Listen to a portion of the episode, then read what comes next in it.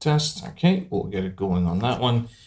And then over here, well, we're going to see if this one works because I'm not in Beijing anymore. I am in Guangzhou. We are in Guangzhou. Trying out a little bit of a different setup as I didn't bring some of my equipment. Daxing Airport, how was it? First impressions of the big city. What's it like so far? Where are we staying? What's it uh, smell like in the country or in the in the city? And of course, got a few little iPhone hacks for you if you if you need, folks. It is what day is it? It's Wednesday, December twenty seventh, two thousand twenty three. I'm Steven Sirski, Canadian expat, usually in uh, Beijing, but uh, today and for the next couple days, I'm in Guangzhou. Uh, so this was sort of a a planned spur of the moment type of uh, trip that we decided to take and uh, it was one of these things where we, we, were talking about it, talking about it, and uh, I guess I finally decided that yeah, we should go uh, this afternoon. So we uh, booked tickets. We used Fliggy to find some. Uh, there were cheaper tickets. Fliggy had other, so we flew with I think it was China Southern, I think it was, uh, and they were cheaper than Air China. Now Air China was a little bit more expensive, but we took the late day flight, like mid, uh, afternoon or so, uh, and we got here around six o'clock, six thirty or so.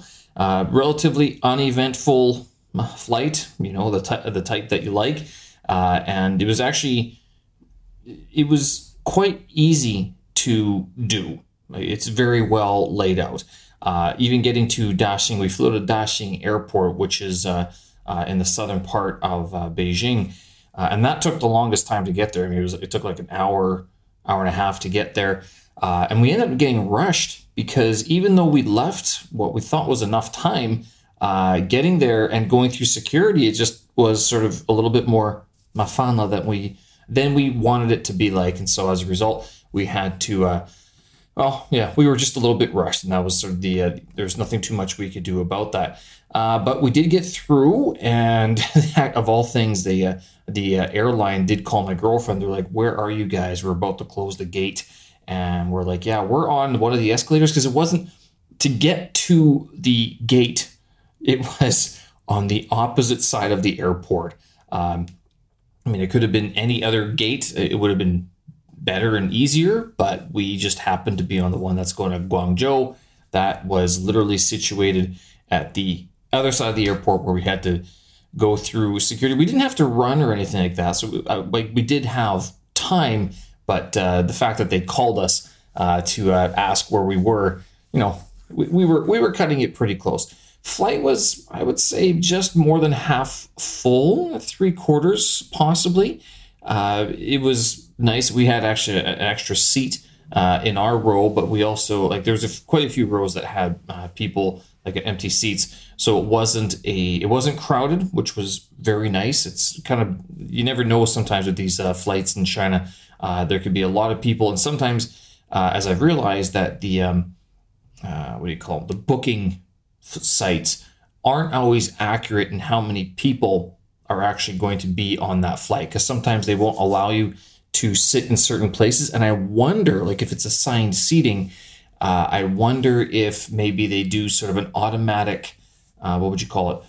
Not seat, di- well, seat distribution, of course, but like weight distribution in the airplane just to make things, uh, I guess, more balanced and they can uh, consume less fuel or more efficiently and stuff like that. Not entirely sure, but uh, uh, it just that that came to mind when I was looking at how the seat selection was available seat selection was available given how many empty seats there were in that uh, or on that flight. So other than that, uh, food was of course decent. I mean, I had the the, the pork and uh, rice, uh, which was decent. I mean, nothing to complain about. The only thing I had an issue with was uh, at the end of the flight when we were coming into Guangzhou. Uh, they requested that we put the the lamp the, the shades up, like the, the window shades and it just so happened that we were right at the spot where the sun was coming right into my eyes. And I'm saying, lady, I really appreciate not ha- being blinded, uh, especially since I'd just woken up. But, you know, the sun was literally coming right through the window. And she's like, well, no, you have to open up the, uh, the window.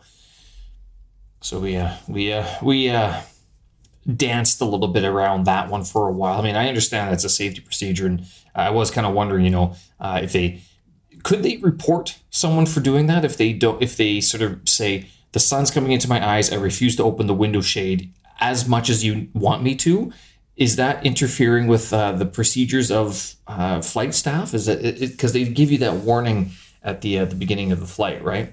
Uh, but anyway it uh, the, the flight was all pretty good and um, nice and nice and easy nice and gentle carry on only uh, that was the point. We both took only one suitcase with us, and as a result, uh, I have stripped down or uh, uh yeah, just stripped down my my setup here. So currently, I am using my iPhone to record uh, the video, but I don't have a microphone going into it.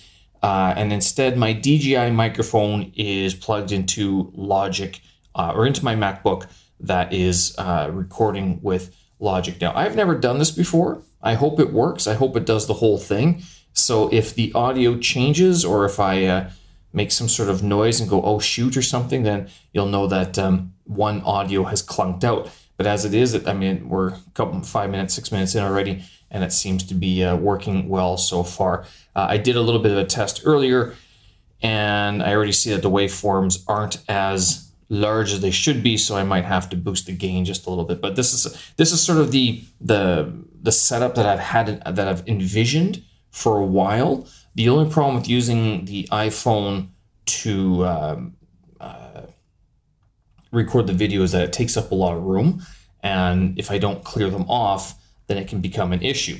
Now, if you have an iPhone and are struggling to airdrop or move a lot of photos and videos from your iPhone to a, not just your computer, but to a designated storage device, such as a, an attached SSD, uh, like an SSD um, uh, hard drive, you can attach or connect your iPhone to your computer using the cable. So if it's Lightning or USB connection, whatever, open up a program called Image Capture, and then select your iPhone. Your iPhone will show up as a, a uh, capture device on your computer using the program Image Capture, and you can select all the photos and download them to whatever folder you want, including external drive. So you have to set that, of course, uh, set the destination folder, but you can do that uh, for sure.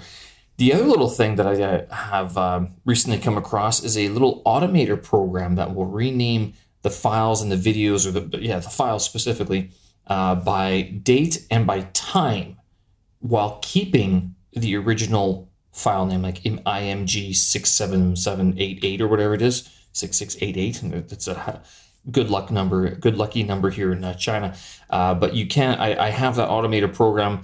Uh, i will uh, post a screenshot for uh, for you guys. I think if i can i'd put it with the show notes of this episode. I actually got this from uh, what is her name? Katie Steckly. She's a uh, social media lady on YouTube and was watching one of her program, one of her videos, and she uh, posted up this automated program. So uh, thank you to her for finding this because uh, this this is a fantastic uh, little automated program that an automator is this automation program, this program on the Mac that you can pro- create little programs, little snippets, little bits of code that will do things automatically, like uh, like hotkeys and stuff like that. I've talked about it before. Uh, I've also talked about Keyboard Maestro, but uh, if the Automator is the free version, it ships with all the uh, the Mac uh, products or Mac OS products, like uh, your MacBooks and stuff like that. So I'll put that up in the show notes for you guys to have a look at the one that I have going for me.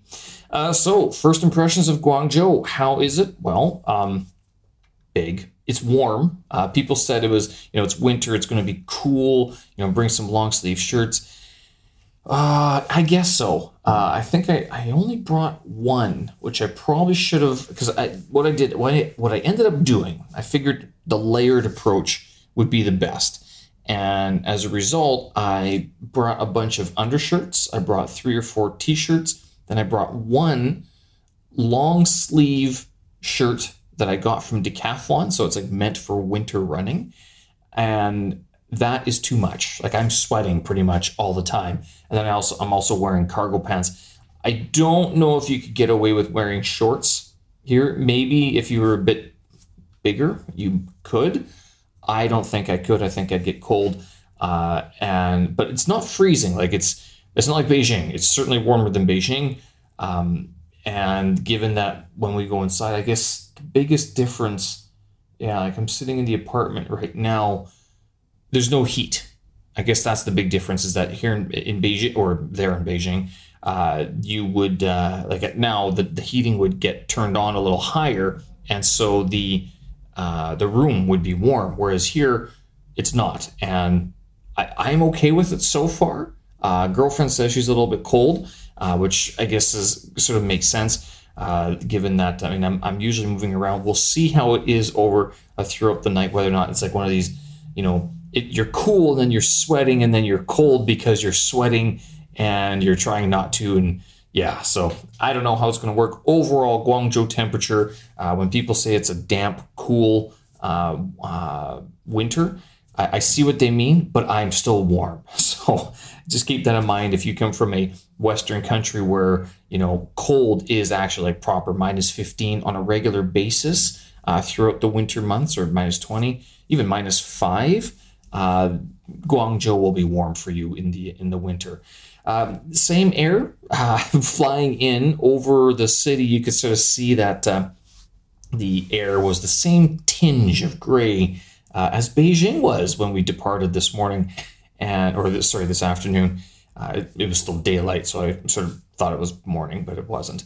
Uh, but uh, coming into Guangzhou, I noticed that it doesn't smell as much like pollution as it does in Beijing. Like Beijing, when the pollution comes in, you can usually smell it. But Guangzhou, maybe it's I don't know. I, I don't know what type of pollution they do here. I know uh, was it Dongguan is nearby, so that's the big manufacturing hub for a lot of the um, the big overseas companies that want to get stuff done cheaply here in China.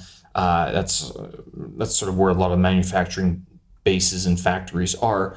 Uh, I'm not sure if that's the only uh, cause of the smog, there's probably lots of other, like Guangzhou in general, or Guangdong province in general, is heavy on manufacturing. And so there's a, a lot of, of that, of those emissions in the air. But I'm not sure if there's more to it than that. So overall, I mean, it doesn't smell too bad, but you can see it. And the air is a little bit thicker than in Beijing. Of course, it also smells uh, like on the on the subway. You could sort of tell on the subway, the air was damper. And as a result, you kind of, well, I had the impression that it sort of felt a little bit cleaner than Beijing's subway air. But I'm not sure that's entirely true or entirely accurate, I'll tell you. I did wear a mask on the airplane. I did wear a mask on the subway in Beijing. And I, f- I think I finally took the mask off here in Guangzhou. I can't remember if I wore it on the subway, but uh, just having enough experience taking these uh, public transports uh, through in Beijing, I didn't want to risk it and be sick like tomorrow or on Friday. And so I just figured, yeah, I'll just wear the mask. I mean, lots of other people were ma- masking up and everything. Not always for COVID. I mean, I guess some of it was, but no one else was wearing like a uh, like I, I wear a cloth mask because it just fits my face better than the uh, the surgical masks that a lot of people wear. The surgical masks, it's hard to find a, a decent sized one that will actually stay on my uh, my face uh, in the uh, like as I'm moving around sort of thing, rather than just sitting in one spot. Lots of people. this was a bit of a, uh, uh, a funny surprise to experience. We so we had to change at uh, Tiyu Xilu, which is like your I guess that's the sports West Road or something, Sports Center West Road. And this is a massive interchange. It was like, imagine it's Beijing's Guomao. Basically, that's what it comes down to. Uh, but double that. It, it almost seemed like it was worse than Beijing. If possibly because Beijing's subway is a little bit more spread out, if I can say that, even at Guomao, uh, like the older parts of Guomao, it, it's still a very wide, very very large subway system, and by, like the subway platforms platforms themselves, you're not very uh, packed in. Now, uh, Tiyu Xilu is big, like it should be decent. I mean, it looks like a typical uh, subway station that you'd find in any other part of China. But uh, that interchange, what happens So, uh, and this this does not happen in Beijing, where a train will have its termination point at some point in the middle of the line. So it might start off at the airport, but then halfway through the line, it's it's at its terminal station, and then you have to go change trains. You have to go catch another one that continues on. I don't know why they do this. If someone could explain this to me, I, would great. I'd, I'd, appreciate the explanation. Uh, but um, this is what happens at TUC. So as a result, you have people who are rushing to get off the train from one train and move over to be on a good spot on another train that is coming through with people already on it. So it's basically because we just we, we got on the, the wrong destination train. We, we went to the short uh, destination. We didn't go to the full length uh, destination train, if that makes sense. Uh, the other thing that uh, was a bit of an issue uh, it, with with this interchange, where with this like this termination station station is in the middle of the line, is that you have to choose which side you get off on off the subway. If you go left, you could go in this direction, and if you go right, then you're going in the opposite direction, and that's not what you want to happen. So we had to make sure that we had the direction correct uh, in the uh, when we were actually disembarking from the subway that we took from the airport we did manage to do it, so we did, we didn't screw that one up. That's uh, good enough. Uh, but uh, that was sort of all f- part of fun. I mean, and with this uh, like Guangzhou, it's the same thing. I don't know if they like people doing this, but as a foreigner, I was like, there's only really one way that I know how to do with this, and just charge, just go. Get you. You don't have to put your elbows up. You don't have to put your shoulders into it. You just have to walk with like a bit more of authority and you, it helps having a bag behind you because that gives you a little bit extra weight and this is not like this i don't think this is reserved for foreigners at all to tell you the truth i think uh, a lot of people who've dealt with this sort of stuff I, I guess the difference between like me and someone else who's going through that interchange is that they might actually know about it I didn't. I was like, oh my god, I, I don't take the subway in Beijing very much anymore. Like, if ever, so I, I, I avoid it as much as I can because uh, I don't want to deal with these crowds. All that being said, Alipay, WeChat, phone numbers, cellular data. Um, the only other thing we had to use, I used Alipay to scan the QR code for the metro to pay for my ticket. Gone are the days of lining up for fat Fapials or for tickets and stuff like that. It's all done through Alipay and WeChat. Uh, it's a nationwide sort of uh, deployment. My cellular data doesn't charge me extra. My phone number doesn't get charged extra for roaming or anything like that. So if there's anything that China is doing right in that regard, it's those things where it's nationalizing and making available nationally, nationwide, these different services. So, uh, and I've also seen that uh, there are, uh, what do you call them? Uh, not Alipay bikes, the other one, Hello Bikes. Yeah, Hello Hello Danche uh, that Hello Bikes that are, which is owned by Alipay, that are outside. Now, I'm not sure if we are going to be able to uh, ride bikes. We probably should because it just get us around a little bit easier, a little bit faster rather than depending on walking. Uh, but the problem with uh, riding bikes in a city that you don't know, you just get lost a little bit faster, and you got to be careful sometimes when you are. Uh, now, luckily, Beijing or and China, uh, Guangzhou, I think has a decent bike riding system and a, like a, a, bike lane for people to use the bikes because it is a, me- a method of uh, commuting, for uh, the workers. Uh, but uh, yeah, I'm not sure. I'm not familiar with Guangzhou traffic. Uh, already, it seems I would say it's aggressive, but that's just having crossed a few streets here and there and everything. Maybe I'm not paying attention as much as I should. So we'll see how that develops over time. Uh, overall, we uh, we are staying in this apartment. Um, this uh, it's like what it's like the Airbnb version of apartments, though. So it's like a private uh, apartment that. How do I put this? Or is it like someone built or someone bought the apartment block and then rents individual apartments through different uh, agencies? We found this one using uh, Fliggy. We, I say my girlfriend, uh, my girlfriend found this one using uh, Fliggy.